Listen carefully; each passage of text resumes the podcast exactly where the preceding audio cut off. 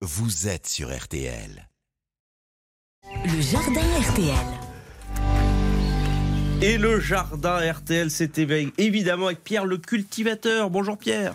Bonjour. Et on parle ce matin du fruit préféré des Français, la tomate, et comment on la sème. C'est ça, c'est la tomate. On va parler de la tomate. Alors, fruit ou légumes, là, il y a un débat. Moi, je pars du principe que c'est un fruit. Oui, c'est un fruit. C'est un fruit. Donc, la tomate, il faut savoir déjà qu'elle a besoin d'énormément de soleil. Donc, toutes les personnes qui habitent au nord de la Loire, moi y compris, j'habite en Normandie, pour avoir des bonnes récoltes, l'indicateur premier, c'est de protéger ces cultures des vents du nord, des vents froids, et surtout d'utiliser un maximum de variétés puisqu'il existe énormément de variétés oui, C'est ça, il y, en a, il y, a, les tomates anciennes, il y a les tomates euh, hâtives, il y a les tomates tardives, il y a les tomates qui résistent à la sécheresse, il y a même des tomates qui résistent aux maladies, il y a des tomates greffées.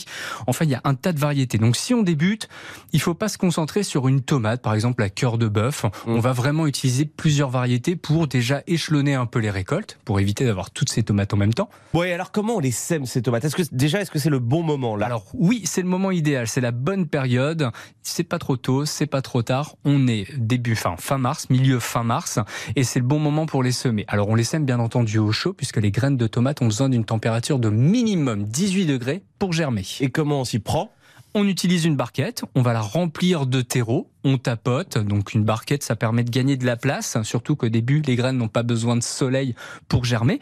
Donc on remplit une barquette de terreau, on tapote légèrement, on évite de forcer, on jette nos graines à la volée, on utilise ensuite un tamis avec un terreau semi-repiquage ou un terreau universel qu'on a mélangé avec du sable pour que ce soit très léger et pour que les racines puissent se développer facilement.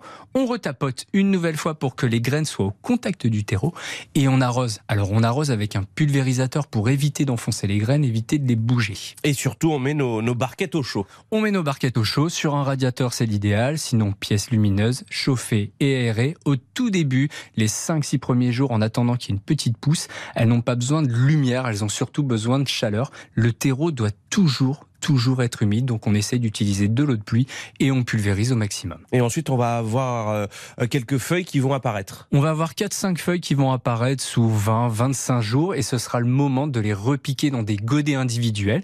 Donc on va sortir nos petites pousses et on va les mettre dans des godets en les enfonçant au maximum, puisqu'un plant de tomate, pour qu'il puisse donner beaucoup de fruits, il faut qu'il y ait un système racinaire bien développé. Et pour favoriser le développement de son système racinaire, on va enfoncer en fait les tiges au maximum de 30% dans le terreau et ça va nous donner des plants très très vigoureux. Et on attend combien de temps? On attend la mi-mai, les seins de glace, avant qu'il fasse trop froid. On attend que la terre se réchauffe, que les nuits soient un peu moins fraîches pour pouvoir les mettre en pleine terre. Un conseil lecture sur le fruit préféré des Français? Oui, un conseil lecture, Tomate et basilic aux éditions Larousse, qui est écrit par Patrick, euh, qui nous partage pas mal d'astuces pour réussir un potager sur un balcon et cultiver la tomate dans des pots en terre cuite. Ça m'a même donné envie d'avoir un balcon.